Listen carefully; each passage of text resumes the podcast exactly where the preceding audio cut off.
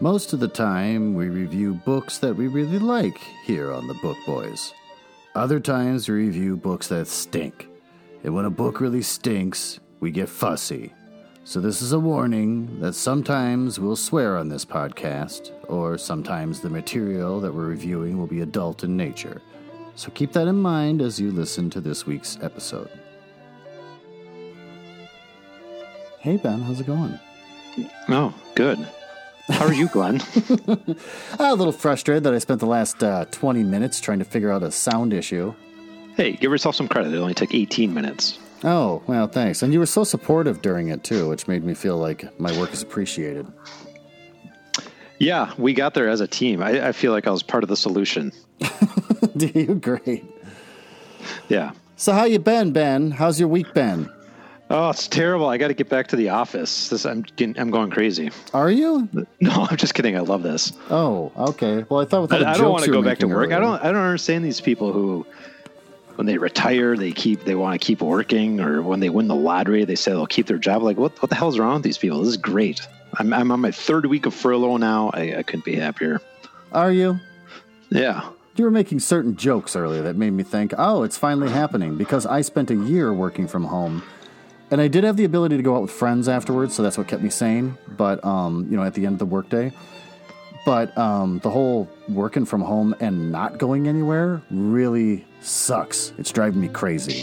I figured Yeah, I you hadn't been getting there yet. You're not I think the problem with you, well, I'm not working from home though. I'm just at home, which is great. Well, it's the same I, thing. I'm not working. I'm I'm furloughed. No, it's not the same thing. Uh, the fact that you just kind of never leave the house. Like, are you still going out and taking big walks all the time? You goddamn right I am. All right, fine, good. No, I went on a, uh, a hike last uh, Friday, I believe it was, and saw the Mm-hmm. the largest snake I've ever seen in the wild. It was very big. in Minnesota. Where the hell? Yeah. What, what was it? Did you look it up later? Looked it up. It was a bull snake, Okay. and it was a good, I'd say, at least four feet long, probably. Holy poop! It was a big, big, thick snake. Do you want me to? I can send you a picture of it right now. Would you like to see this snake in question? All right, fine. Did you actually take a picture of it? Is that what you're sending me? Of course, I took a picture of it. That's the whole point of going for hikes, so you can see stuff, and then if it's really good, you take a picture of it, right? All right, fine. I, you know, I don't have to send you the picture No, if you go don't ahead. want I'm the waiting. picture. I'm waiting. I don't I'm like right here. Again, why is your attitude so bad? Sourpuss. I'm trying to share with you the wonders of nature. Oh, I got your text message. Oh my god, that thing's fat. Isn't it? It's fucking huge. I've never seen anything that big. It was pretty cool. Holy shit, that thing's huge. Yeah. How about that? Wow, wow, wow. Where did you see this again? Was It was it? at uh, William O'Brien State Park. oh wow, I thought all we had was uh, gardener snakes. I think it's uh, garter is the word you're looking for. It's not. It's uh, actually you're incorrect. It's gardener. It, I don't believe it is. um, hey, yeah, that's that's the only. I've only ever seen garter snakes out in the wild, and I saw this guy just uh, sunning himself, and I was like, "Holy shit!" That's crazy. Um, and I was actually um, with a, a friend of mine. He was hiking with me. We, uh, of course, kept our distance the entire time. Mhm. Um, but I didn't even see this thing. I almost stepped on it. I was like looking in the other direction, and then he uh, yelped like a little girl and pointed at the snake. I'm like, "Holy oh, shit!" Ah, here we go. Yeah. Always with the emasculation, Ben. That's all you ever What? do is emasculate people. He would readily admit that he made a funny noise. Huh. Were you keeping your six feet away from this person? Of course, yeah. Yeah, of course you weren't. it's like me when I went to the neighbor's house uh, last weekend. Uh, you know, you try to keep your distance, but they don't really pay attention. They stumble past you and whatever. Uh, and now I might have the COVID. Uh, yeah, yeah. Tell me, tell me about that. You mentioned that earlier today. Yeah. in text. You, I might. Uh, Yeah. It's. I'm not sure. Uh, basically, what started out is a low grade fever, which I actually looked this up to make sure I'm just not making up the term or making up what I think the definition of it is. Uh, between 98.6 and 99 point like eight or something weird like that. That's considered a low grade fever, where it's not normal, but it's not like a real fever. Well, people also just vary in their temperature too, don't they? Like, Yeah, but I think you never are supposed to get too far into 99 point. Like when you get past 99.5, then it's like, eh, it's a little higher than your body just doing its fluctuation. but they say like ninety-eight point six is normal or whatever. But I don't think it's like that precise. Ever. no, that's just a guideline. But yeah, yeah. So anyway, Anyways, so, they, when you hit 100.4, then you officially have a fever. Is Okay. supposed to be the guide. Like that's coming from. I actually like looked this up on the Mayo Clinic and stuff because I'm not going to some weird familyhealth.com and whatever else. So, um, and but- also don't don't listen to the advice of the president. well, I've been trying. I would totally inhale, uh, f- like Formula 409, but I don't have any. Oh, okay. So I guess that's the only thing stopping me from actually curing myself, as according to the President of the United States of America. or So- with a doctor's aid, with the aid of a doctor, what about injecting some cleanser into your bloodstream? Yeah, you guys are going to look into that, right? So bad. And I love the hoops that people go through to defend him even after he says something like that. Just amazing. Well, then he, he said he was being sarcastic. I'm like, well, uh, first of all, no, he wasn't. Second of all, he clearly doesn't know how sarcasm works. No, well, think of the uh, the logic behind his argument. The logic behind his argument being that he's being sarcastic to more or less fool or make a fool out of the people he considers his enemies. But if he did that intending to, like, he believes he could actually fool someone into thinking that that's real, that means that he thinks that they do it and that they die and he's okay with it. Yeah, I don't So know. his argument has holes all over it. it's almost almost like he didn't think through the original statement or his pathetic attempt to cover his ass. yeah, exactly. Um, anyway, so back back to you. Let's talk about you, Glenn. Oh, Uh, sure. Let's talk about you, for a minute. Do you, do you get tested now? What's what's what happens to you now? they won't test me, it turns out, because I am 46 years old. I am not uh, diabetic. I don't have any kind of weight issue or anything. There's a lot of, like, I'm just kind of average. I don't have any other issues. I'm not, like, going through cancer treatments or having heart issues or anything like that. So they say, basically, um, they say that my symptoms fall in line with having the disease. And I said, great. So when can I get tested? And they said, well, you have to basically have to come into the hospital. Like you'd have to be here because you need a respirator, and then we'll test you. We're, they don't. Apparently, they don't have that many tests yet. Okay, because that that's one of the steps for reopening things, right? Is to have more widespread testing. So we're not we're not there yet, is what you're telling me.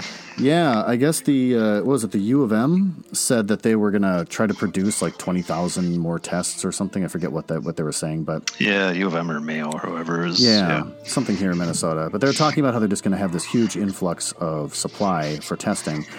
But um, the problem is, is that it's not there yet. So basically, Okay. they're saving the tests for people that actually come in, and they're saving the tests for like the people that are frontline staff that actually have to deal with them. So, anyways, no testing so for me. When there, what? I was just going to ask, when there are enough tests, then will you get? Will you be near the front of the line to get tested to confirm that you had it, or do you know? Um, I'm I curious don't. about all this. No, they they didn't say anything along those lines. So they said, uh, oh, and also with all my symptoms of the low grade fever and stuff, uh, sore throat, um, and a mild cough. But again, this also could just be a normal virus, so it's not guaranteed that I have it or anything. The way to find Yeah. out for sure is if I could get tested. testing. Yeah. So uh, they said you basically have to treat yourself like you have the virus. So don't go out shopping, don't go out doing anything, and just stay home and blah blah blah. And they said you have to basically wait. Once my symptoms are gone, I have to wait seven days to make sure they don't come back, and then I can consider myself free and clear. So how long has have you? When did this start? When did you? Uh, I've had it since last Monday, so it's been seven days that I have had the symptoms. They've never gotten worse or better. They're just staying the same every day. Yeah. It's pretty awesome. So, So, yeah. like, I, I, I gotta say, you don't sound terrible. So are you? Are you feeling relatively okay, or what's your? Yeah, no, I mean, I feel okay. I feel kind of feverish, and I'm definitely tired. I've slept like twice already today, taking like two different naps, and uh, going to bed at like eight o'clock at night, kind of thing. And so, um, yeah, I'm just tired as hell all the time, and my throat hurts, and I feel feverish. But not the end of the world. I can still function. I've been like doing my job for work and everything. Um, I had an online date last week. That's some social interaction. Whoa, whoa, whoa! Start over. So you did not add in uh, this little tidbit. You had an online date. Yep. We talked about how that should be a thing, and all of a sudden it's happening. So what happened? Well, well, wait, wait. Let's let's not say it's happening. It happened. yeah. So what might was the experience like? Well, obviously, it's not quite as good as the real thing. Uh, it's a little. eh, It's not the same. No, of course it's not the same. So that was fine. Um, I don't know. I, I liked her. She seemed like she was my type. I thought, but uh, she apparently did not think the same of me, and uh, we are Oh. not going to continue to date virtually or otherwise. Oh boy, that's funny. So Well, that's the problem. Dating is all about the pheromones, Ben. It's all about your musk. It's I know if she if she can't smell me, I, what do I have? No. Plus, what are you gonna do? You gotta like, you don't have like a good lighting set up in there. Where's your Where's your splash No. light? Where's the Yeah, I'm not, light? You don't have I'm any not of that by on looks. Yeah, that, that's for sure. I, she needs to she needs to be able to inhale my essence. She absolutely needs to inhale your essence, and that's the thing. That's the reason why you always like lift weights and stuff before you go out because you got to get that body pumping out the good stuff. I watched on HBO uh, Bad Education with Hugh Jackman in it. He looks like human shit. Have you seen close-ups of Hugh Jackman? That guy does not look good. All of his Wolverine movies, not that I've watched Yeah. very many, I've only seen like one, I think, and that was like 10 years ago. Ah, he looks fine, but there's no close ups. In this one, close ups. He looks horrible. So if Hugh Jackman can look bad with the wrong lighting, uh, imagine what, do you, what, what odds do you have with your webcam and then the light I- coming from your one window? I have a lot of windows. Where, where are you talking about? You, Well, do you, so you're saying you have fantastic lighting, so you failed this just based on the, the, the quality of conversation? I guess so. Yeah, she she wasn't feeling the connection, and so Did she make a sour face for the entire conversation? no, I thought it went well. I was a little surprised that uh, she didn't want to continue. I thought uh, we'd do it again sometime, but she didn't want to. So No, she's good at being polite. she is. Yeah, she she let me down gently, so I uh, I appreciate that. Well, you know the nice thing about uh, so wait, how did you? What did you use when you were doing the video date? Like, was it Skype? Was it Zoom. Zoom? Yeah. Okay. Yeah. So you can't, you don't have her like a username that you could just start harassing her. Like, I see that you're online, and you're like trying to start up another video chat with her. Uh, I don't. I don't know why I'd want to do that. No, it'll be creepy. I mean, what else you got going on besides not social distancing with your hiking buddies? I, I again, I told you that we, we kept our distance. I don't know why you don't believe me. probably not. Hey, You're the one shipping disease-ridden children back and forth across town. Take it up with the ex-wife, Ben. Yeah, That's a battle no one's going to win. Anyways, well, did you read your book? Did you finish your book? I did finish my book, I- and I actually have two books to talk about. I finished one. Whoa, whoa, whoa! All I right. finished another one like last weekend around the same time we finished that super depressing one that we both read. Yeah, I know. Um, before before we get into that, though, um, in the uh, aftermath of reading on the beach, and I just wanted to sleep for like three days to collect myself. Um, on last week's episode, I kind of forgot all about the solid gold material that, as always, Gretchen provided. I know. Uh, once we finished and hung up, I'm like, oh, nothing from Gretchen. But I thought maybe she just didn't offer anything this time. No, she did. I just my my mind was not.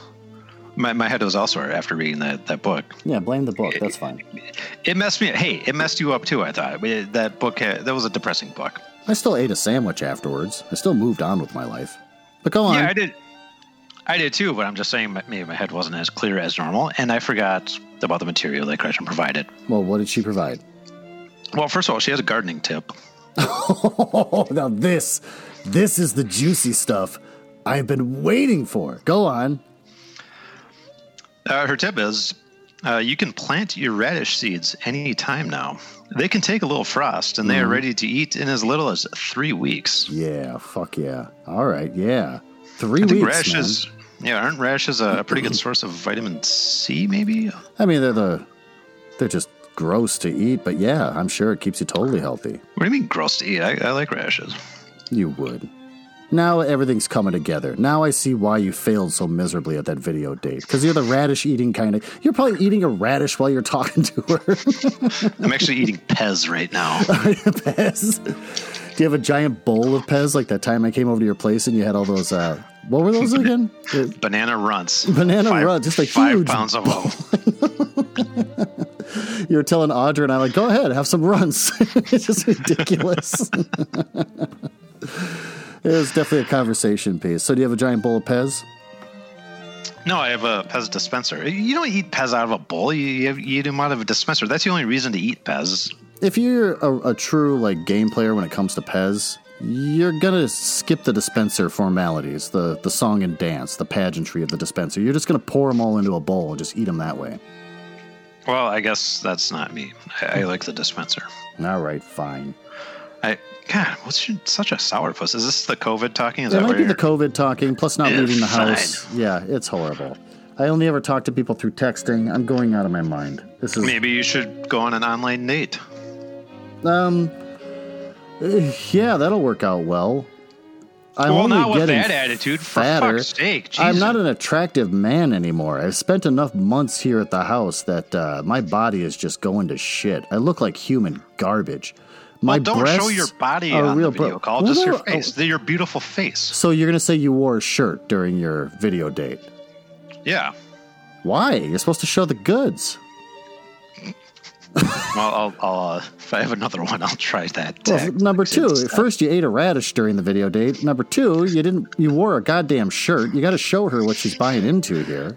She doesn't get the pheromones. You got to give her other stuff. All right, Yeah. fine. Well, the one thing that didn't make me upset was the book I read, and I actually started Oh, wait, the second wait. one. Are, are we are we getting into the books or because like we read different books? We're not going to have a ton of book stuff to talk about. Should we continue with the banter? I've got a few more talking points here.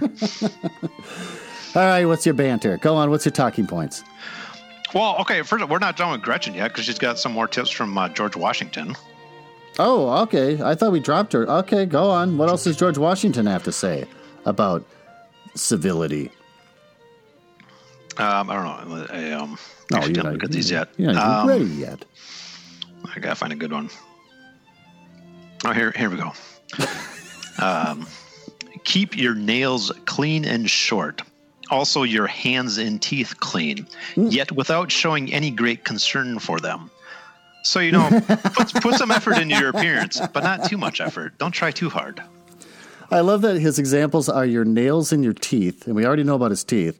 But then also, don't show great concern for them, as if you're the type of person sitting at the table constantly like flouting your nails and constantly brushing your nails off and, and polishing them with your your napkin at the table. And that's just bizarre. But all right, I, I've got another one. I, uh, Mr. Washington was, I think this one is hinting he is a very uh, progressive fellow, quite ahead of his time here.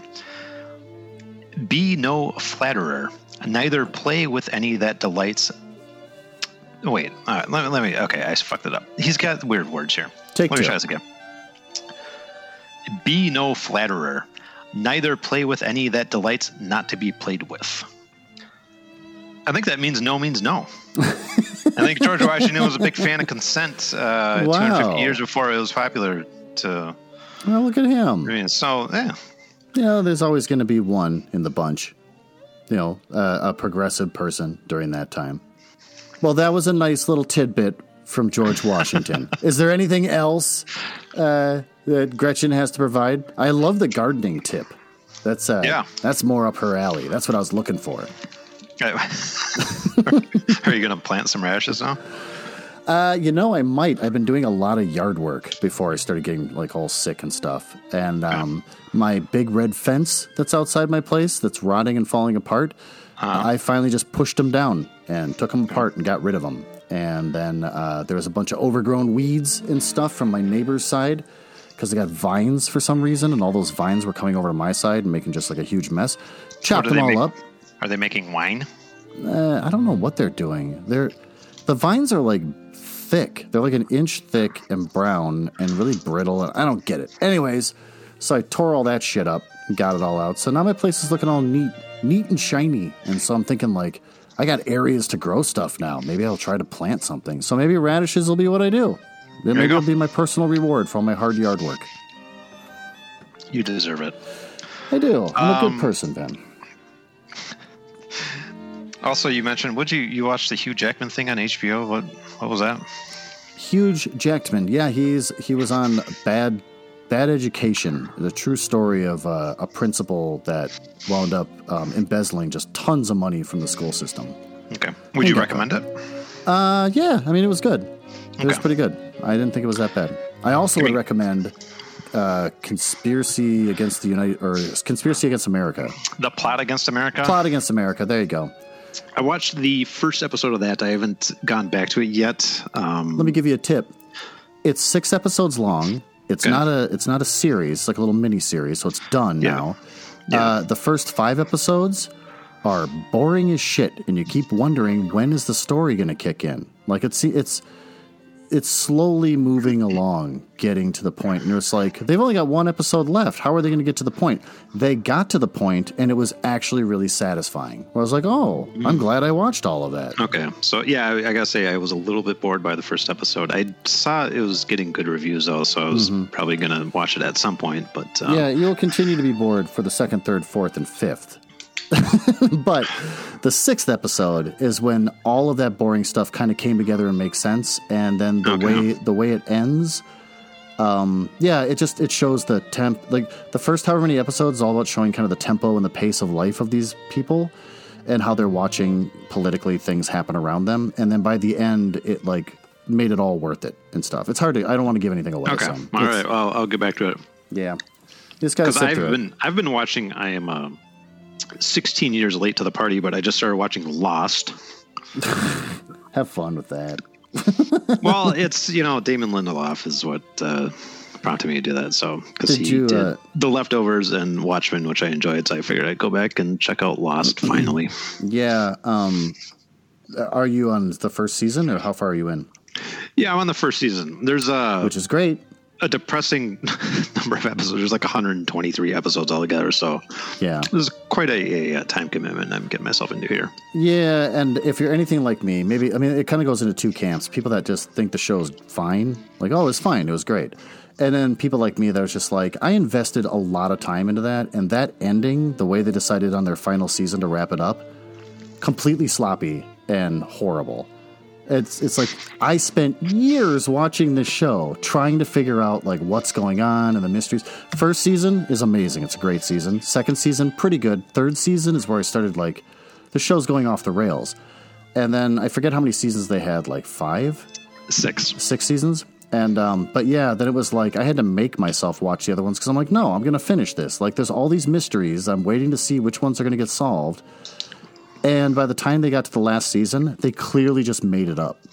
It was horrible. They didn't. They didn't wrap up any mysteries that you're waiting for. And yeah, I'm well aware. I, I know that I don't know any the specifics of it, but I know that there's a lot of people weren't satisfied with the ending. So I, I'm aware of that going into this. But yeah, They- without giving anything away, they literally forget about certain characters completely by the end.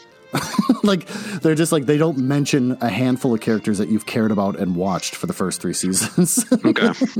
They're just like they literally forgot about half the people in the story that you want to know what happened to them. Uh, so That's too bad. have fun with Um, another one I've been watching, or I've finished watching now, is I don't know if you've heard of this one called uh, Devs. that. No, It was, it was good. I would I would recommend it. what's it on? It's on FX. I think I've been I was streaming it on Hulu. Um, Mhm.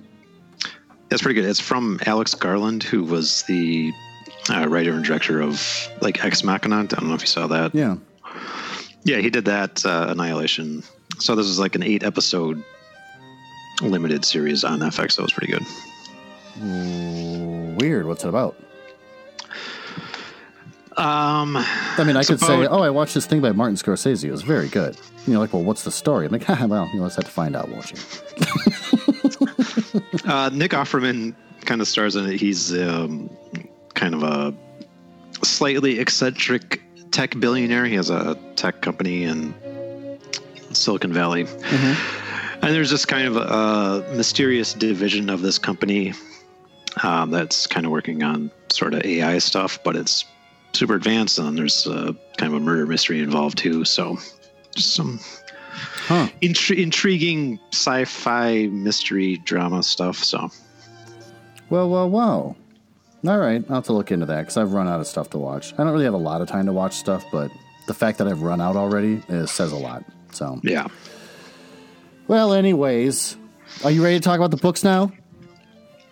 Well, I just want to mention to you that I'm I am still enjoying furlough overall, but I have reached the point of self isolation where over the weekend I did, for no particular reason, just rearrange the furniture in my bedroom, and I've also gotten desperate enough where I'm like actually calling relatives just to check in on them. Like Oh, grandparents sure. and aunts and uncles and whatnot. So I've been doing that. you know, it's, it's good to stay in touch with people, but it's also not something I normally do. So it's a sign that uh, things aren't quite normal, but Yeah, things are still the going decline. well overall. Yeah. in the decline for old Ben.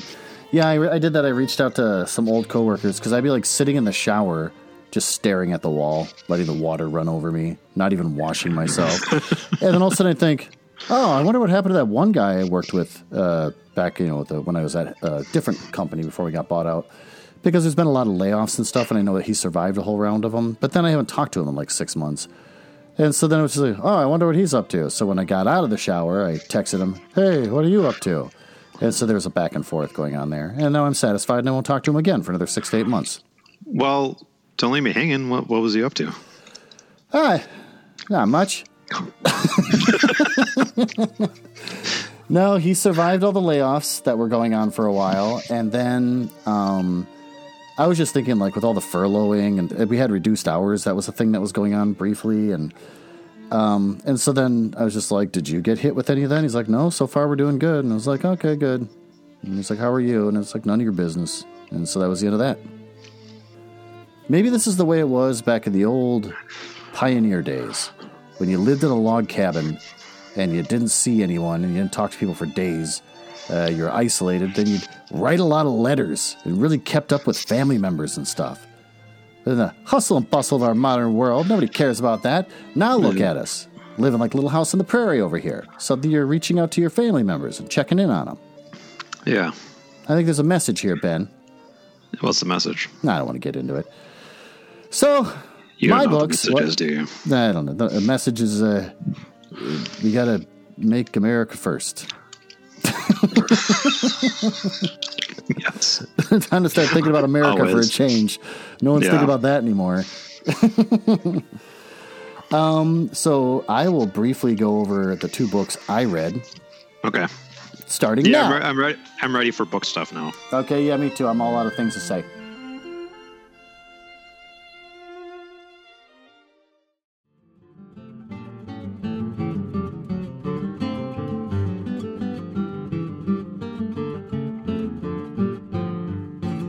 I read one book and kind of gave up on it. Then I started another book and really liked it. But that book is, I think, 600 pages. So I only got halfway through. Okay, uh, let's back up here because how we left it was I was we were we were going to read just whatever we wanted to read. I was going to read from my pile of good books that I want to read that I Mm-hmm. haven't gotten around to. You seem to be in, insisting that you were still going to read bad books. And I Did was. you get away from that? Okay. Well, then I got the COVID and thought, I'm just not in the mood to fucking torture myself by trying to get through a book that I don't enjoy. Like, if I'm going to sit here Yeah. feeling bad, um, the book that I like, that's like six or 700 pages, uh, I wound up like really enjoying it. And it was like raining out at the time, and I was sitting on my couch by the window and reading this book. I was, and the whole thing was great. Like, I haven't had a book experience like this since Ben and I decided to make a podcast. okay, I, I don't like the implicit statement in there that you're blaming me for Oh, no. No, not no. enjoying reading anymore. Simply a coincidental uh, statement. Yeah. Um, well, well, out with it. What what are the two books that we're talking about here? Well, Name the them. first one, the first one that I still may finish, uh, is called "In the House Upon uh, the House Upon the Dirt Between the Lake and the Woods" by Matt Bell. Uh, It's part of that list of books that are supposed to be really weird that I found, um, Okay. and I thought, okay, I'll try it. Uh, and I don't know what the time frame is, like historical context, like what point in the past is this, but apparently it's just kind of roughly in the past past. And it seems like it's in America, but you don't know, and you don't know the names of the husband or the wife that get married and move into this log cabin out in the woods by the by the lake. And um and the husband is fixated on he really wants a baby. And the way it's written is very kind of like overly overly like if you think hemingway is really simple in the writing uh, this is even more simple so it's almost like while you're reading it it's kind of like it's as if a caveman are these cavemen no because they built a log cabin and it's So I'm sorry. Just just to be clear, is this the one that you were liking and really getting into, or this is the one you're not? uh, this is the one i didn't wind up really finishing i still might go back to it but so This one I got about halfway Oh, wait, did you finish either of them? I thought. Uh, no, I haven't finished either of them. The other one that I do like is going to be part two next week when I finish. Okay, it. good. okay, so I just wanted. Okay. Uh, Yeah, to because the one I do like is just way too long. I couldn't get it done in a week. But uh, Okay, s- and you're not going to talk about that one no, this week I'll at all. talk about that. Uh, I'm just curious. Okay, I'm, I just want to know what what we're doing here. it's- I'm just reviewing what I read. Yeah, It's a Yeah. book review podcast. I know, but like I don't know what you read, and I don't know if this is the one that you were saying that you liked or not. So I'm Well, glad we now you know that. this is the one I'm ambivalent towards. The Okay. In the House Upon the Dirt Between the Lake and the Woods by Matt Bell. Um, it's not bad. I it's off putting because I don't understand the time frame and why it's written so simply. It's written as if it's like I don't know, like pilgrims came to America and suddenly just lived in the woods, and it's just very gruff and very straightforward and kind of brutal sort of writing style. And so, like, basically, what as far as what I've got, the husband is dying to have a baby. They don't, you don't know the husband's name, you don't know the wife's name, you know nothing, you don't know where the state they live in, and nothing. It's just this like fantasy scenario. And so the husband wants a baby, the wife tries to have a baby, uh, the baby's stillborn. So then he, out of nowhere, eats the baby. And then the rest of the book, the baby is inside him, whispering to him, telling him to do stuff. So, uh, Sounds strange. yeah, and I was like, okay, maybe this will be a weird book and it'll be kind of entertaining. And so, um, the wife So- can make anything by singing. So she makes their house this uh, sort of impossible labyrinth. Like it's a small cabin, but when you open the door, you go inside, and there's just a bajillion rooms, and you can go through them forever and get lost and never come out again because she keeps singing new rooms. Uh, she he really wants a baby, so then she winds up tricking a mother bear into giving up its cub because she sings to it and convinces it that the baby died. And then she takes the baby and turns it into a human baby. And that's as far as I got. Like, then the mom takes off to hide from the dad, and the this human bear baby uh, winds up discovering that its real mom is a bear. And then the dad has to talk to the bear. Then the bear and this baby are looking for the mom. Suddenly, in a lake, there's a squid, like a giant squid, and the squid's involved. And the, the squid turns him into a squid so that he swims under the lake for a while looking for evidence to try to help find this mom. It becomes this weird fairy tale that barely makes any sense and i'm like well i'm done. So i moved on. Okay. I I, uh, I guess finish. while you were talking about this, I, I uh, looked it up on Goodreads, yeah. And I'm struck um, by the distribution of people's ratings of it. oh what is their ratings i never looked it up Uh, It's averages 3.32 out of 5 stars. And I'm just usually when I, I see a book on here, it's not. I'm struck by the ratings. They're pretty evenly distributed. So, so it's a good like, book three star rating is the most common rating, but there's about the same number of. There, there's not a big spread in the rating, in the numbers of each rating. So, like, about the same number of people who really liked it, there's about the same number that hated it, and there's just in the middle. It's kind of a. It's a flat, pretty flat curve there. well alan moore wrote a book he's the guy that did the original watchmen comic and uh, and everything else um, that he's famous for uh, he did like the So is this the other Jack the book now that you're? one? Is it? No, what- but uh, Oh, he was the same way. He stopped doing comic books, like writing for comic books, and he started. He wrote his own novel, and it's the same thing because it's too big, it's too broad, and he just tried to tackle too much. So there's some people like this is genius. It's a work of pure genius, and other people are like, yeah, this is the worst thing I've ever read. And I fall on the latter. Uh, so yeah, maybe that's kind of what this is because it is too weird. It's fairy tale-ish and not at the same time, and it's just weird. Okay. Yeah. But the one I did like was The Witches of New York by Ami McKay. Uh, that has turned out to be wonderful Okay. and delightful. The word delightful fell from my lips multiple times while reading it. Wow. Yeah, it takes the concept of, uh, it doesn't even do anything revolutionary. It's just Uh, How, how did you come across this one? You said the the last one was one on this list of weird books. Where did this Witches of New York come from? How did this come into your radar? Um, It was sort of on my radar for a while. It was written in like 2016. 16, yeah. And um, that was, it's so creepy when you're already looking up stats before I even say them. It's so weird. But uh, what are the ratings for that, Ben, before I get into it? Uh, Oh, overall. Um, it's this one is the ratings are much more weighted towards the top though. A lot of three, four, and five star reviews. Not many one and two star reviews. Oh, So Yeah. people people I- either kind of like it or really like it. yeah. It's not like um, it's not like a. It just sounds insulting. It's not like a work of genius or something. It's not like this ama- like amazing literary moment or anything like that.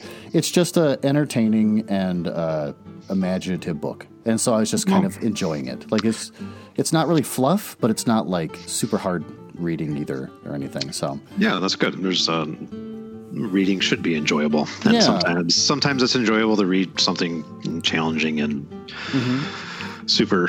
but I agree with you. Excuse me.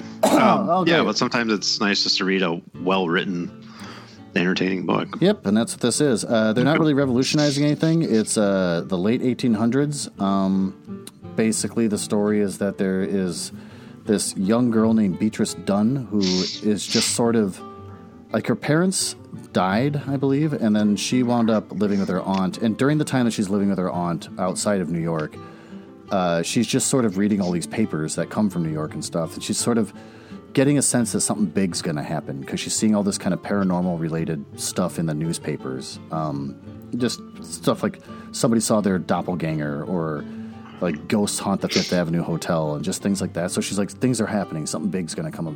So she's like, I got to get out there. So she finds this job placement at St. Clair and Thom's Tea and Sympathy Store, where it's basically they serve tea and they're also like read your palm and that kind of stuff. Uh, and they so they have a job opening, so she goes out there to that. So that's kind of like the point of that. And it turns out that they're witches, but um, it hasn't really come up to a point yet because I'm only halfway through the book. But in the beginning, they they also, as a side story, have this uh, pastor who runs a church, and he's not the brightest guy in the world, but he's a very good speaker. He can really rile people up. So there's a demon there who is watching him inspire these people religiously, and so the demon's like, "This is perfect." So what he does is he says he winds up like just shouting at the right time, like "witches are from the devil" or whatever, and then like it inspires the pastor to be like, "Yeah, we should rise up against witches. We should cast them out." And he's like, then the demon's like, "This is perfect. This guy's totally malleable. I can use him to get all these people to attack witches." The premise being that witches are the only thing that are keeping the devil and demons from reigning on this earth, but they use Christianity uh, against humans to get them to go and kill off the witches because the demons can't go near witches because they're too like just generally dangerous for them. And that's the premise I'm getting from the story so far. Um, there's a lot of detail. There's a lot of different characters. There's a lot of random stuff that I've just been enjoying. Like the Fifth Avenue Hotel does wind up playing a major plot thing. I mean, it's a major part of the story. And the reason why it's haunted with ghosts is because uh, in New York, uh, at the before that hotel was built, there's a huge pauper's grave. They just never removed the bodies. They just built a hotel on top of it. So they're saying all these little like the ghosts of poor people are rising up and you know going through the hotel and haunting it and whatever. And it's just weird. It's kind of like what pe- what kids love about Harry Potter because of the fantasies of like wizards and witches and shit and like dragons and everything else. Uh, and that's the reason why kids love Harry Potter so much. That's kind of what this is for adults that just generally like the idea of ghosts and stuff. so that's kind of what I like about it. It's just very entertaining and well thought out so far. Well, good. I'm. Uh, I gotta say, it's refreshing to hear such a upbeat tone to your voice. That's uh, out of character for you. I know it's it's uh, it's it's risen above my my COVID and uh, has Yeah. entertained me. So that's Uh, it for me. refre- There's not really. refreshing to hear you. Uh, I mean, there's like a lot of details that really aren't. They're like good, and I'm glad I read them details. But like to sit here and list off is kind of like the different characters and why they're doing what they're doing, and how like one of the witches gets these dreams, but they're given to her by these weird sort of like cicada-looking creatures that come to her and have been with her her whole life, and so they give her these premonition kind of dreams and. There's a crow involved that's been around for like 500 years. It's just, it, but it's all like entertaining and not stupid. So I was enjoying oh, it. I, I thought you just said you weren't going to mention all these details. I just listed off a couple things. I could have gone on for hours. But anyways, yes, I am interested to see because the devil is sort of, or this demon is sort of mentioned here and there. He shows up in a, a couple spots to kind of guide things. It looks like he's guiding the young girl who's going to work at the shop. Uh, she's you know finally got a job there. Turns out she can see the dead, so that's her special gift, which is going to play out later. But this devil seems like he guided her there, like he wants her there for a reason. So it's like I think when I read the second half of the book, maybe that all plays out. We'll see. All right. That's it for my reviews. How about you? Uh, well, like I said, I, I have two to talk about. Two books that um, I finished because I, f- I finished what I started. Screw off. but um, so the first one uh, is called "The Blind Earthworm in the Labyrinth," and this is a pretty short novel. It's only about 200 pages long, um, and it was originally written in Thai. The author's name is Veeraporn Niprafa.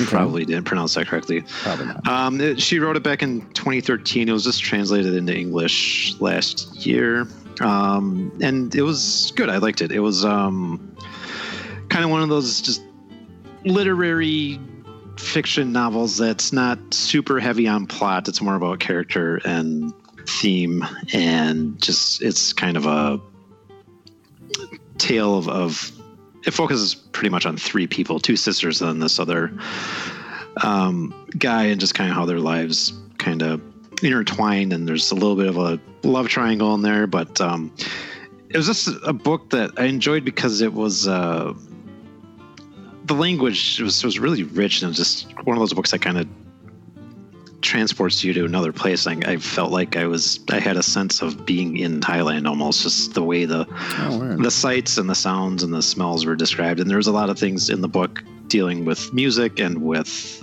um, food. So it was just really the senses just kind of jumped off the page, and I, I can't imagine how difficult I the, so the book is well written I, I enjoyed it and then I can't imagine how difficult it is though to translate something like that into English and still retain that sense of place and Yeah. So that's this the right name. So I was really impressed with uh, the translator's name is Kong Rithdee. Um, so I, yeah, I was I appreciate the book and yeah, I think uh, just imagine it can't be easy to translate that either. So Yeah, I've always wondered that myself, and especially with my kids uh, having been in French immersion all through grade school and stuff. Uh, you'll see them every once in a while, like. We'll like I forget what movie we watched, but it was in French, but it had like English subtitles down below, or they were watching the movie and I was just wandering around. But um, and then they both were complaining like, why would they choose that? Like that's not the right word. That doesn't describe what he's saying. And they would go back and forth trying to figure out what the right word would be. Mind you, these are children, not professionals. But um, I have thought that in the past. It's like you know, reading Kafka or anything else. It's like who's translating it where it's still like the language is good. Yeah. It's still well written and not just kind of like a simplistic sort of style. or the Bible. How hard must it be to translate the Word of God? Wait, from angel to human tongue, or do you mean from ancient Greek to Latin to English? Which where where's the point in this chain that you're talking about that you're Yeah, all, all the above. I mean, uh, because from angel, angel to human tongue, whoever that was, uh, is a genius, a, li- a, a linguistic genius that was able to transcribe that. But then, yeah, from Greek to Latin, uh, yeah, we could go on for hours, Ben. Oh, I know so much about it. Anyways, what was the other book you read? You said you read two. Yeah, so the uh, other one was a nonfiction work by Erik Larson, his latest one called The, the Splendid and the Vile. Oh, that's right. A saga of a Churchill family in defiance during the Blitz. Um, You said you were going to read that. So how did that turn out? I did. I read it. Uh, again, I read it in its entirety. How much? How it. many pages was that one? Uh, this is about 500 pages. Oh wow! Look at you. Because I was going to say your first book was about Yeah, I'm on- 200 I'm on whatever pages, and I was going to say I read about 300 pages already, and I was going to say, well, Yeah. it looks like I basically read your book. But all right, fine, 500 pages on top of that. Apparently, someone's a speed reader. Go on. Well, no, I just, I don't, I'm unemployed right now. It's great. this is what I wanted. It's working out as planned. you just get to get paid to sit around your house and masturbate and read, Yeah. and then take. Yeah, the government's paying me, yeah, to eat Cheez-Its and jerk off and read literary fiction. So, the American say, dream. Did you jerk off right before your video date? Uh, because that also sends a wrong vibe, no matter how hard you try to correct it. It did during surreptitiously. I don't think she knew. Oh Lord. Anyway, so I uh I think in general, I read a lot more fiction than nonfiction. I probably three quarters of what I read is fiction. Um, mm-hmm. And also, just in general, I try to read a variety of different authors. I don't usually read a lot of stuff by the same author, but Erik Larson is kind of an exception to both of those. Mm-hmm. For me, um, he's the one who wrote The Devil in the White City, mm-hmm. um, which I enjoyed a lot. And I think I read that a long time ago, and I think I remember that being a book that kind of got me back into reading um, after college and just kind of party days in my early and mid 20s. And mm-hmm. I asked for book recommendations from a good friend of mine who is an English teacher, and she always has good book recommendations. So kind of decided I wanted to get back into reading. So um, Erik Larson kind of holds a, a, special place in my literary heart because he kind of helped me get back into reading. And um, for the, if you're not familiar, you said you've read a couple of his books, right? Yeah. And um, I just really enjoy reading. He does, you know, nonfiction, but he writes it in a way that's almost novel-like, and he um, will take a piece of history like this one is about Churchill and his his first year in office as prime minister during World War II, and just dealing with the Blitz. But it's not like a boring or dry military history. He takes source material from like people's personal diaries and, and whatnots um, and just crafts a really intriguing narrative and puts a kind of a human touch on these historical goings on and um, and yeah i've always enjoyed everything of his i've read and this was no exception huh. um, it's yeah it's really intriguing just like i said it covers churchill's first year in office uh, from May of 1940 to May of 1941, and the Germans were beginning to bomb London quite a bit in England in general, and just um, you know, kind of painting a picture of how he dealt with that and those people around him, his family, and some of his advisors, and just kind of what was going on in England and London at the time. And then he also takes time to kind of talk a little bit about what was happening on the German side of things too. So um, just a oh, really oh, good good read. Um, what did they? What did he? How did he paint Churchill? Uh, because I do know that he had a lot of problems too. Like he was could. Like he was, for example, he could be unreasonable. Like he was obsessed with trying to turn icebergs into type of warship uh, and that was something his advisors had to talk him out of and get him to stop bringing up all the time. so, um, and his yeah, drinking actually, habits and everything else. But yeah, so he he drank a lot. He had um, he didn't keep a very tight personal budget. Apparently, he was always in debt. Mm-hmm. Um, that was something he was dealing with. That yeah, he did drink a lot. Um, I, I think overall, though, he was painted as being a pretty just likable, but like larger than life character. Um, just really charismatic and just I guess, the right leader for the right time for England then, um, and just right.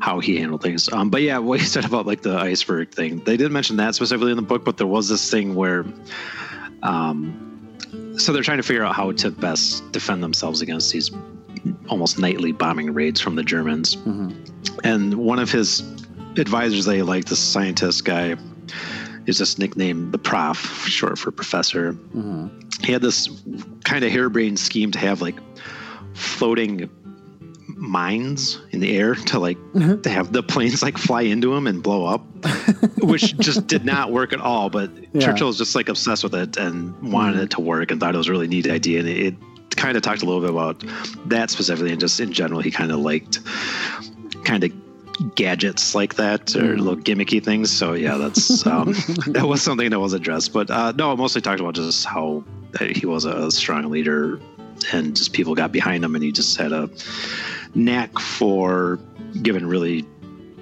good speeches that kind of roused the spirits of the people and right. that sort of thing. Um, I do though. I when I was finishing this up, they were kind of he was kind of tying up the loose ends and just talked a little bit about what happened after this first year and, and talked about Churchill and all the other characters that he had been talking about in the book. And then mm-hmm. there's a section about the Germans and kind of their aftermath of the war.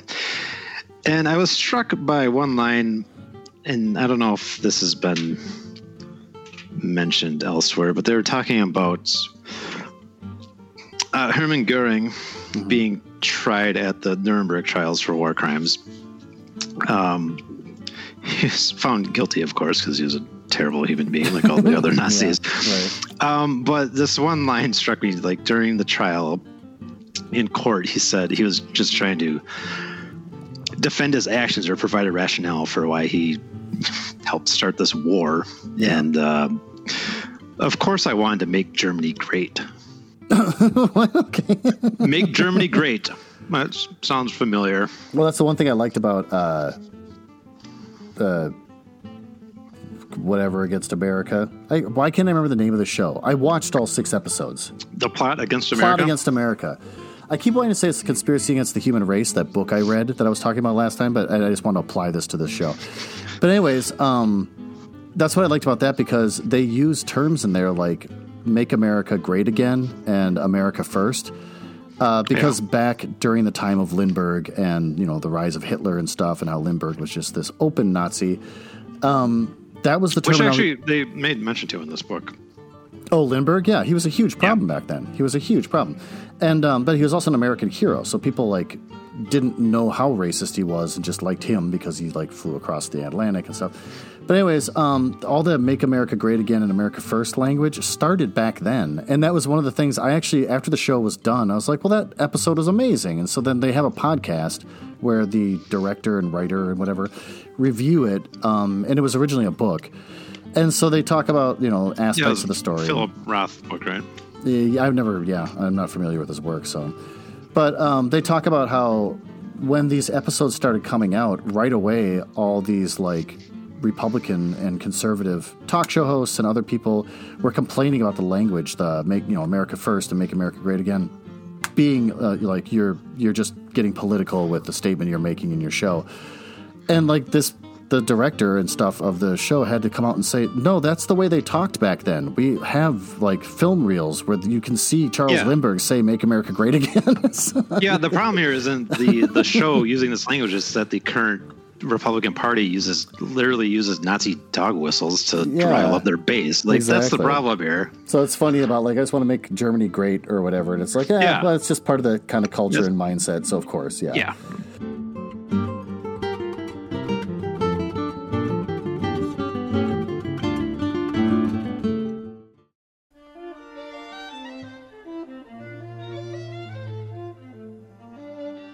My books that I haven't finished. Yeah. Uh, do you think you're going to finish one of them by next week? Oh, you're such a dick. The House on the Lake one, uh, I'm I'm gonna make myself finish, but I'm already giving that one like a. Uh, I'm gonna rank it up there with. Hmm. We should rank it against books we've already read on the podcast. that bad, huh? We should we should find rankings along those lines because we've read some good ones or some mediocre ones.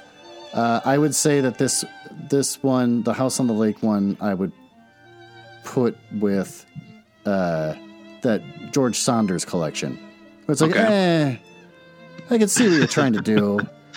I mean, you're an okay writer. It's not, it's not. It isn't written badly or anything, but it's just not that Is the writer full of him or herself? Would you say? Was, No, that Bell? Aspect that- it doesn't cover that aspect that well. No, it's just that the writing is okay, but the story is just kind of tedious and Okay. that kind of thing. Um, that's sort of a George Saunders aspect. Uh, but then the Witches in New York, um, I don't know where I'd put that one, but I like it a lot so far. I got to finish it. Maybe it'll suck at the end. Maybe it'll be like Lost. How about you? Well, I'm not going to be done with Lost for several months, probably. So I'll get back to you on that. Fine. What do you think about uh, your books that you finished? Yeah, I like both of them. Well, how would you rank Uh, them? I would say, um, hmm, the Splendid and the Vile was like Starship Troopers, but way more interesting and more entertaining to read. I don't know, hmm but kind kind of war themed. So, Sure. um, the Blind Earthworm in the Labyrinth. I don't know how to compare that against anything that we read. It was. I don't know. It was it was like Bob Honey, but not written by a mentally challenged person. Yeah, I don't know. I know that book sounds interesting. I don't know if I could get into it. It's kind of like, um, like movies that are super character driven, and people like I can't think of one off the top of my head. Uh, oh, Well, like Wolverine. my dinner, Jackman, right? my dinner with Andre uh, when I was in college. Everyone that was all the film kids that I hung out with, they loved my dinner with Andre. And I'm like, do you like it because you're supposed to like it or do you really like it? and they're like, no, it's really good because it's super character driven. And of course it's character driven because the entire film is two men sitting in a di- like a dinner, like in a in a restaurant. Yeah. And that's it, talking for two Yeah. hours, just talking. And if you don't like what they're talking about, you're bored as shit. And I just found the two characters and what they're talking about to be pretentious and long winded and boring, and I didn't like it. But other people are like, no, there's more going on. It's like reading Ulysses. Like, on the top level, you know, you, you think it's boring, but if you look deeper in, there's more to be said. And I was like, yeah, so then they're right. And so it's one of those things where, so with your book, I'm sure it's really good, but I think, like, I think I'd get overwhelmed with all the detail, and I might not like it, is what I'm getting. Like about the food and the sounds and the you know culture and the people and the characters I don't that are know. being It, fleshed it didn't out. feel like that to me though. It wasn't where it was overwhelming with detail. It was just I thought richly written. Where it, I don't know. The narrative was kind of I don't nebulous and meandering a little bit. It wasn't like I said. It wasn't really about plot, but it just Mhm. I don't know. The, the the feel I got from reading it was just pleasant. It was, was lyrical, and I don't know how to describe it. Well, what, what was the uh, They- who, who was the love interest in the story? Um, well, like I said, there there were the main characters kind of were there was these two sisters and then a young man of about the same age, and there Okay, was so they have some hot sex scenes? uh, not hot sex scenes, but there Okay, was. what, what the oh, Jesus? But I'm, I'm trying to help you here. What was the, what was the action like? I mean, what there was what kind of like action was there? Car chase, guns? What what's going on? no, is there a heist? Where's the heist? Okay, uh, you're right. You wouldn't like it. I'm trying to help you here, and you're not. I don't need help. You're the help you're the one who needs help. All right, fine. Us reviewing books like this is fine, but it's not as much fun as you and I reading the same thing and Yeah. complaining about it. I mean, unless it's a good book, then there's nothing to complain about. But uh, so yeah, reading the uh, short, smutty book isn't going to be as much fun when I'm the one, because then all I'm doing is quoting to you, and you're going to be like, "I don't care, I didn't read it." Yeah. Uh, I'd be like, "Man, "Ben, there's this part where he fisted her, and and then she she realized that her problem all along is that the fist was inside her all along." Just- and then you'll be like, I don't care. and It's not as much fun. So I don't know. I guess while we're quarantined, we just keep reading books we like. Ugh. Well, why wouldn't you? Like, did you not hear yourself how happy you were describing the book that you're reading that you enjoyed? Why don't you stick with that? Well, I'll stay up all night editing this. I'm sure I'll hear the childlike joy in my own voice over and over as I keep editing. Yeah. try try to hold on to that. try to hold on to that. Well, Yeah. all right, fine. Uh, maybe if anything, I'll try to um, get into my other book. Uh, my work is not yet done by Thomas Ligotti. That was the one that I was thinking is going to be pretty good. Okay. So let's see how big that is, because I'm a man that doesn't have all the time in the world. Hmm. Only 300? That's not that Oh. bad.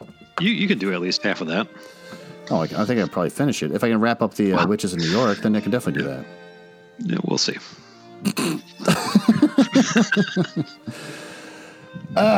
You know, that's the reason why I do the audiobooks because the time I spent doing my yard work uh, earlier in the week and everything, last weekend and stuff, like that's time that I'm not reading Yeah. Ben. I have a, Uh-huh. a home to take care of.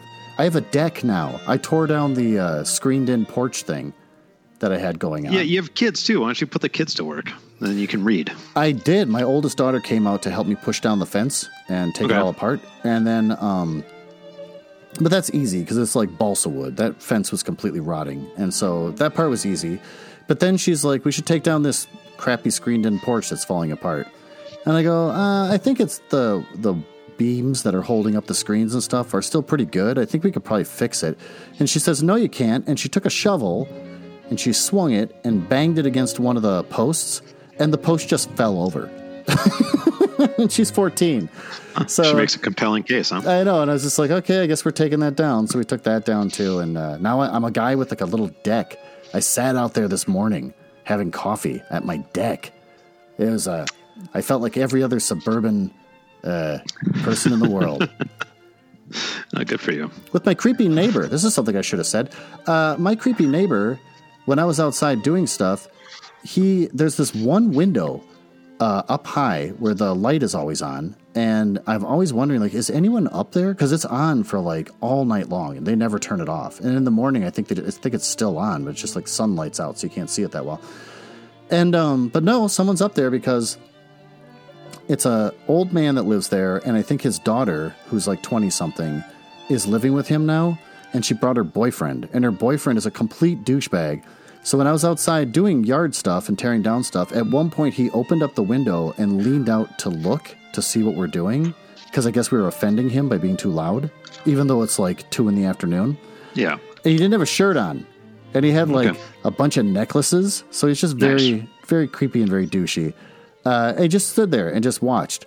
So I got done tearing down something, and I looked around and I saw him up there. So I stared at him, and he stared at me, and he didn't say anything, and I didn't say anything. So I kind of got back to work a little bit. Then I stopped, turned around, and he's still there, staring at me like he's angry at me. So I stared back at him without flinching for like a long time until he finally closed the window. Wow. like it became a standoff of who's alpha here or something. It was weird. The COVID and the confinement. and wait, you're trying to tell me you were the more alpha one? it's kind of like the who speaks first loses. Wow. That's what happened, Yeah. except with our gazes. Ben. What? It, with Oh, our yes. gazes. So uh, that was a lot of fun. Um, I held his gaze and I won. And so now, uh, yeah, uh, I, basically, I'm having some sort of war with my neighbor now. So that's a lot of fun. So I was sitting out on my deck. Uh, I would sit there sipping on my coffee like a little gentleman and on my laptop. And then I'd look up at the window every once in a while, like, you see me over here? You see how I have won in my life? I'm not living with my girlfriend's dad. I'm full of anger, a lot of rage. Uh, and it's I think it's all the COVID and the staying inside is making me like the crabby old man. This is the reason why all the boomers, like all the old people, get so angry about kids on their lawn. That's what's happening to me. Wow. Yeah, it's a lot of fun. So yeah, I'll I'm try looking to forward to uh, talking again next week to see how much more you've deteriorated I by know, then. Gone to just tailspin from here. Yeah. who knows? If you give me another month, maybe I'll wind up being racist and stuff. You have no idea. Like, if anything, this is a a kind of experiment into seeing how how seniors get the way they get. You could just do that with me right now. So I'm unclear as to what exactly you're blaming this on. Is it the virus, or is it just suburbia in general, or the isolation? What? I, I think it's the isolation and Okay. maybe the suburbia too. Um, I think it's that because yeah, Okay. I'm uh, I'm getting real fussy, Ben. I was actually talking about this with some other people when we did a little video chat. No, we're not dating, just friends chatting. I don't know if you're familiar with that sort of thing. And then uh, we talked about how we're all getting really angry for no reason, just like our dads are doing. So yeah, next time we talk, maybe it'll just be worse. Well, maybe that's another reason that you should read a book that you think you might enjoy instead of reading a book that might just anger you. Uh, yeah, you know, I have been eyeing this one Rush Limbaugh one that came out a few months ago. So he's got a lot of really good things to say. you don't, I can't even say that with a straight face without giggling like an idiot. I may not agree with his opinions, but I sure as hell respect them. yeah, maybe that's how it starts. You know what, Ben? The reason why I'm reading Rush Limbaugh's new book is because I might not agree with what he's saying, but I will march for his right to be able to say it. and then it's just a, like a, a next week after that, like I don't like black people. Just like you just watch me deteriorate that quickly. All right. Well, are you going to scream, book boys? You going to whisper? What do you got? What's going on? I don't think I want to scream that at you, given how fragile your state seems to be. So That's true. It is we'll let it go this week. All right, fine. I know, and I'm gonna have my kids all week, so there's no time for me to sit with my scotch, looking out my living room windows with all the lights off. Oh, Yeah, I was going to ask you, uh, are you having a scotch right now? No. Okay. I well at the uh, beginning, I think before you even started recording, I thought I heard a, a glass with some Oh, ice yeah, cubes some ice- swimming uh, around. I've been uh, addicted to bubly.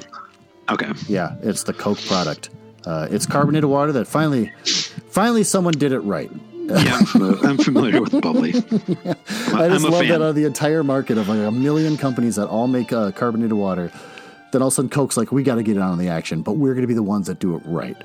And uh, but uh, since I have to have all my groceries delivered, since I'm not supposed to leave the house and go anywhere, uh, I certainly don't want to be breathing all over people at the Jerry's Foods.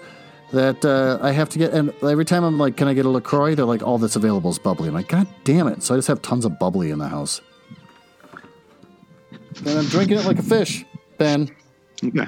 It's good stuff. I like it. you know, my daughter told me, and we'll end with this. I said, I'm loving carbonated water so much, maybe I should get one of those soda stream things where you got to buy the little bottle and then you make your own carbonated water uh, from your tap water. Yeah. And she said, "You're gonna start doing milk?" And I go, "Why would I? Why would I do milk?" She goes, "You got to carbonate that milk." I'm like, why would you carbonate milk? She goes, "That's what all the suburban moms are doing now. They all get the Soda Stream in it, like in the fancy, you know, rich people city Yeah. that she lives in." She's like, "They're all getting the Soda Stream and they're all carbonating that milk." I'm like, Is she being serious or is she just fucking with you? I think she's. At first, I thought she was fucking with me, but the way she kept talking about it, I'm like, I think this is a thing, and now I sort of want to try it, even though I'm totally lactose intolerant. I'll drink it and be like, well, that was a weird little experience, and then just have diarrhea for six hours afterwards. But I kind of want to do it. I, I'm sorry. I didn't realize you're lactose intolerant. Um, Why would you apologize? Not like I I- said I had cancer. I'm sorry. I'm sorry. To hear that. um, I, uh, I'm a little intrigued. I don't know if that's. I can't decide if that sounds good or not. I'm the same spot. It's kind of like an, the uncanny valley when you're watching a like a 3D movie or a 3D animated movie, and you can't, your brain can't decide if it's fake or real, if it's too realistic. Uh, It's the same thing with the milk. It's like, what, gross, or is it? Milk's good. Uh, carbonated Yeah. milk, Uh, and you just go back and forth and back and forth, and you can never settle. So Is, is there some supposed benefit to carbonating the milk, or is this cool? Well, I'm sure that like, you know, they're all doing the, God, what's that weird fragrance stuff that's supposed to ca- like cure cancer that you can buy at any grocery store now? I don't know. Uh, you'd know if I could remember the damn name. It's the COVID. It's muddled my brain. Um, it's it's like a pyramid scheme where you sell essential oils. There you go. So essential okay. oils is like a pyramid scheme where you're supposed to sell, it, but they also sell it in stores now too and stuff. And they all claim to be able to cure all sorts of illnesses. And there was a time when they claim, be able they were claiming to cure cancer.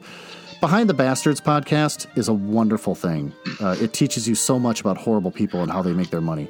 But anyways, uh, yeah, I'm sure that all these uh, uh, you know rich suburban types will randomly decide that uh, when they're not on the Goop website buying candles that smell like vaginas, they're going to say that this milk. Which they're sold out of. Last time I tried to buy one of those, they were sold out. Are you kidding? I thought it'd be a funny uh, Valentine's Day gift when I was, uh, really? yeah, when I was not single there for the, those few months. but it was sold out. Also, they were if they had not been sold out, it was like fucking eighty dollars for one of them. That's amazing. I was just going to say, like, that line of like gift giving, like, even a joke gift giving is probably the reason why you're not in a relationship.